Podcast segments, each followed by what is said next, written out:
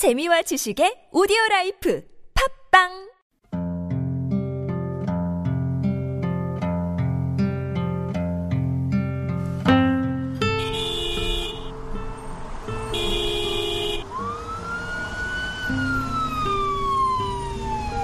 지난 9월 만취 운전자가 몰던 차량에 치여 뇌사 상태에 빠졌던 윤창호 씨가 끝내 숨졌습니다. 부산지방경찰청은 오늘 오후 2시 30분쯤 지난 11월 9일 오후 2시 27분 윤창호 씨가 끝내 사망했습니다. 이제 고작 22살 군 제대를 불과 한 달 앞두고 있던 고 윤창호 씨. 지난 추석 연휴에 음주운전자가 몰던 차에 치여 내사 상태에 빠진 이후 49일 만에 그렇게 세상을 떠난 겁니다. 창호가 군복무 중이니까 휴가 받아서 왔다가 사고를 당했어요. 올해 9월 25일 새벽 2시 25분에 해운대 미포 오거리에서 이제 친구랑 같이 길을 건너려고 인도에 서 있다가 만취한 운전자 차량이 이제 좌회전을 해야 하는 상황에서 유턴을 하면서 창호를 그대로 치었어요. 창호는 어, 충돌 이후에 15m 가량을 날아서 머리부터 콘크리트 경계석에 충돌을 하는 바람에 출혈량이 조금 많았고 사실 처음에는 이런 생각을 되게 많이 했어요. 그 운전자가 핸들을 조금이라도 덜 꺾었으면 약간 진짜 말도 안 되는 생각들을 많이 하게 됐던 것 같아요. 그런 영상을 보면서. 이런 일이 안 일어났을 수도 있는데. 그렇게 해서 저희가 노력을 하고 있는 것 같아요. 이런 일이 다시는 일어나선 안 된다. 이게 남의 일이었지만 나의 일이 되는 게 더 이상 일어나선 안 된다. 작은 목소리가 창호 씨의 친구인 민진 씨와 주한 씨를 만났던 지난 11월 초는 아직 창호 씨가 내사 상태로 병원에 누워 있을 때였습니다. 창호 씨는 이들에게 어떤 친구였을까요? 저는 대학교 1학년 때부터 같은 과 동기로 친해졌어요. 그러니까 지금은 4년째 친구예요. 둘이 꿈이 굉장히 비슷했어요. 근데 저 같은 경우에는 원래 법조계의 뜻이 있었지만 직접 집행하고 싶진 않다라는 생각을 했어요. 그러니까 저는 행정고시 쪽으로 좀 바꿨고 창호는 그래도 그 와중에 정의를 내가 구현을 해보겠다 해서 검사의 꿈을 가졌고 그 이후에 바꿔보려고 국회로 나가고자 했던 거거든요.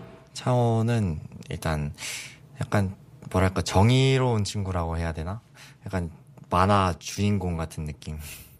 그냥 막 빨강색 있잖아요. 레드 담당하는 약간 열정적이고 불의를 보면 못 참고 그래서 창호가 추구했던 것도 이제 창호가 대통령을 하고 싶어 했단 말이에요. 그래서 이제 검사를 하다가 뭐 의원이 돼가지고 뭐 대통령을 이렇게 하는 그런 쪽으로다가 미래에 대해서 얘기를 했었어요.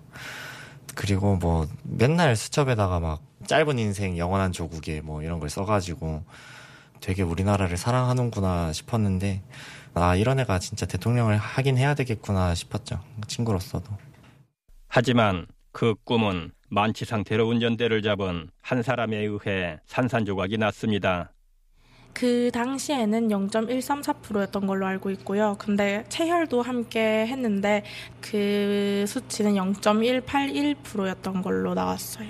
지금 현행법에 따르면은 면허 취소 수준이고요. 사실 0.1%만 넘어도 만취 상태였다고 할 수 있는 건데 0.181%였으면 만취를 뛰어넘는 상태였다라고 보시면 될 것 같아요. 그 당시에는 전혀 기억이 안 난다고 했고요. 그러니까 운전대를 잡은 사실도 왜 운전을 했는지도 아예 기억이 안 난다. 술을 얼마나 마셨는지도 기억이 안 난다라고 일관되게 이야기를 하고 있는데 우리나라는 심신미약 조항이 있고 본인이 그 음주에 대한 음주를 하고 운전을 하려는 의도가 없었으면 심신미약으로 또 감형이 되는 것도 있고 그 부분이 제일 걱정이에요.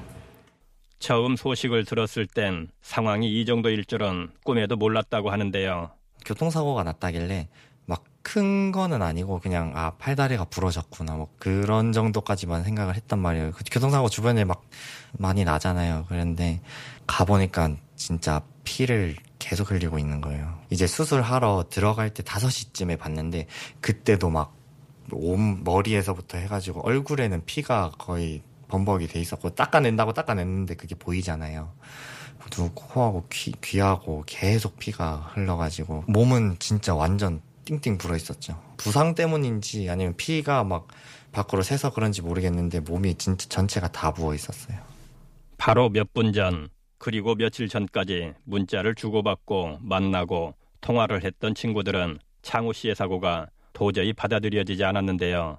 그러니까 창호가 2시 25분에 사고가 났는데 창호랑 그때까지 계속 연락 중이었어요.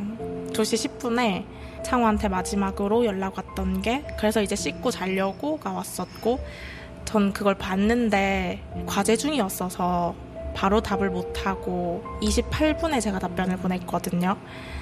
근데 그 사이에 제가 답변 보내기 3분 전에 사고가 났더라고요. 저는 사고 나기 이틀 전에 봤잖아요. 사고 나기 이틀 전에 보고 이틀 뒤에 사고가 난 거예요. 마지막으로 보고. 새벽까지 놀고 이제 잘 들어갔는데 그리고 저희가 이미지 사진을 그 이틀 전에 찍었단 말이에요. 사진을 찍었는데 그 사진을 나눠준다고 했단 말이에요. 사고 당일에.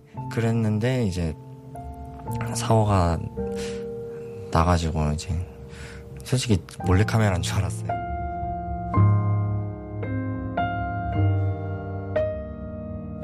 친구들은 창호 씨의 상황을 세상에 알려야겠다고 뜻을 모았습니다. 우선 청와대 국민청원에 글을 올렸고요. 어떤 친구가 주도해서 했다기보다는 다 같이 이제 생각을 했어요. 창호라면 어떻게 했을까? 내가 사고를 당했으면 창호라면 어땠을까라는 생각을 이제 처음에 시작을 해서 아 그러면 일단 국민 청원을 한번 올려보자. 퍼지고 퍼지고 하다 보니까 그게 20만 명이 넘었던 거죠. 3일 만에. 친구들이 초안을 만든 음주운전자 처벌 강화를 위한 일명 윤창호법이 여야 의원 104명의 참여로 국회에서 발의되는데요. 윤창호법은 크게 세 가지인데요. 첫 번째는 초범 기준을 현재는 2회까지 초범으로 인정을 해요. 근데 그거를 2회에서 1회로 변경하는 거. 두 번째는 음주 수치 기준을 변경하는 거예요. 현재는 0.05, 0.1, 0.2 이렇게 약간의 행정 편의상의 기준이 세워져 있는데 그거를 저희가 도로교통안전관리공단에 가서 관련된 문서를 보니까 어느 정도 음주를 했을 때 사람이 어떠한 행태를 보이는지에 대해서 굉장히 체계적으로 잘 적혀 있는 문건이 있더라고요. 그래서 그걸 착안을 해서 저희 나름 0.03%를 최저 기준으로 세우고 0.13%를 최대 기준으로 세워서 그렇게 강화를 좀 했고요. 처벌 기준에 있어서 강화를 했고 세 번째는 가장 중요하게 음주운전 치사 사고 시 살인죄로 다스려야 한다. 그러니까 저희의 정말 주요한 요지예요.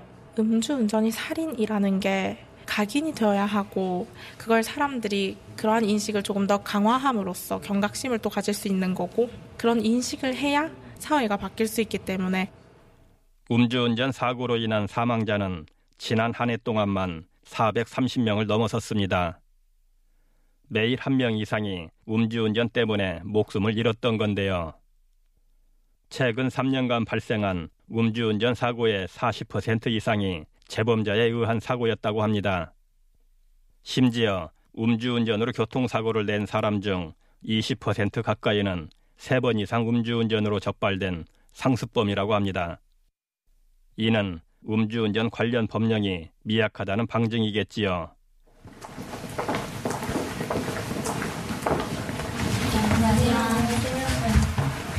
부산에서 오셨다 그런데 네, 저희요.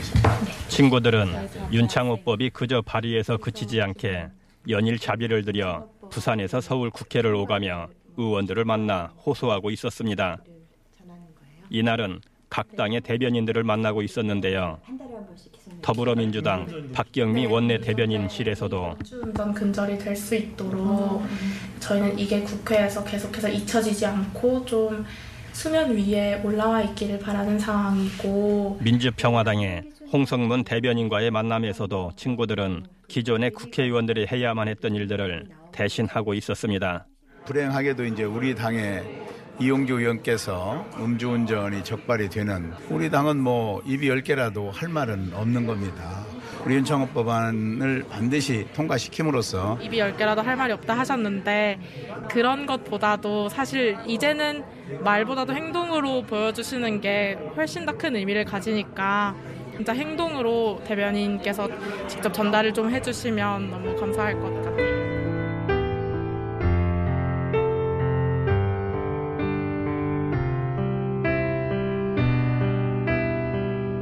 친구들은 윤창호 씨가 꿈꾸던 사회를 기억하고 있습니다. 창호가 말하는 건 딱 하나였어요. 상식이 통하는 나라. 나라다운 나라. 근데 창호가 생각하기에 지금 우리나라는 나라다운 나라가 아니었나 봐요. 음, 항상 저한테 우리나라 이런 거 이렇게 막 법이 너무 약해서 사람들이 계속 범죄 행위를 저지르는 거라면서 저 사람이 뭔가를 잘못했으면 그에 응당 마땅한 처벌을 받을 수 있도록 그렇게 사회의 정의를 구현하는 검사가 되고 싶다 했었고 그렇게 법을 집행하면서 나중에는 국회로 가서 이 부조리한 법을 불합리한 법을 내가 바꿔보겠다. 이렇게 이런 사고를 당해버리니까 그렇게 준법 정신 투철하고 누구보다도 발랐던 제 친구가 술 마시고 운전을 한 사람 하나 때문에 장호한테 항상 해주는 말이 친구로서 너를 위해서 해줄 수 있는 게 이거밖에 없어서 법을 제정하는 것도 좋지만 우리가 너를 다시 이렇게 살려줄 수 있으면 참 좋을 텐데 그거는 해줄 수가 없어서 미안하다. 이 싸움이 얼마나 힘들지 알겠지만 그래도 그거를 이겨낼 수 있는 건 너뿐이니까 우리도 우리 나름의 사회와의 싸움을 할 테니 너도 너 나름 그 아픔과의 싸움을 꼭 이겨내라. 우리 다 같이 이겨내서 만나자. 또 장호 씨와 꼭 함께 가자 약속했던 여행도 기억하고 있습니다. 여행을 가기로 했던 게 좀 너무 마음에 남아요. 제가 이제 입대한 지 얼마 안 돼서 창호랑 창호는 이제 입대 전이고 이제 지환이는 방학인가 그랬을 거예요. 그래서 겨울에 저는 이제 군대에 있으니까 저는 못 가고 둘이서만 여행을 간 거예요. 그 얘기를 마지막으로 사고 나기 전, 이틀 전에 꺼내면서 한 번 더 가자. 셋이서 더 가면 더 재밌을 것 같다 하고 창호 이제 저녁까지 얼마 안 남았으니까 저녁 하면은 바로 가자. 이렇게 했는데 사고가 나서 마음이 많이 아팠죠. 창호야, 너 때문에 열심히 하고 있으니까 네가 안 일어나 주면은 주인공이 빠지면 되냐. 항상 무슨 일이 있어도 그래도 항상 방법을 찾아왔듯이 너도 힘내가지고 너답게 그래 열심히 너만의 싸움을 하고 있을 거라 생각을 하는데 꼭 그 싸움에서 이겼으면 좋겠고 웃는 얼굴로 다시 만났으면 좋겠다.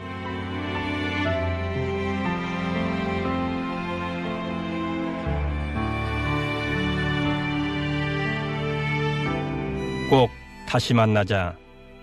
친구들의 간절한 바람에도 불구하고 며칠 뒤 창호 씨는 끝내 눈을 감고 말았습니다.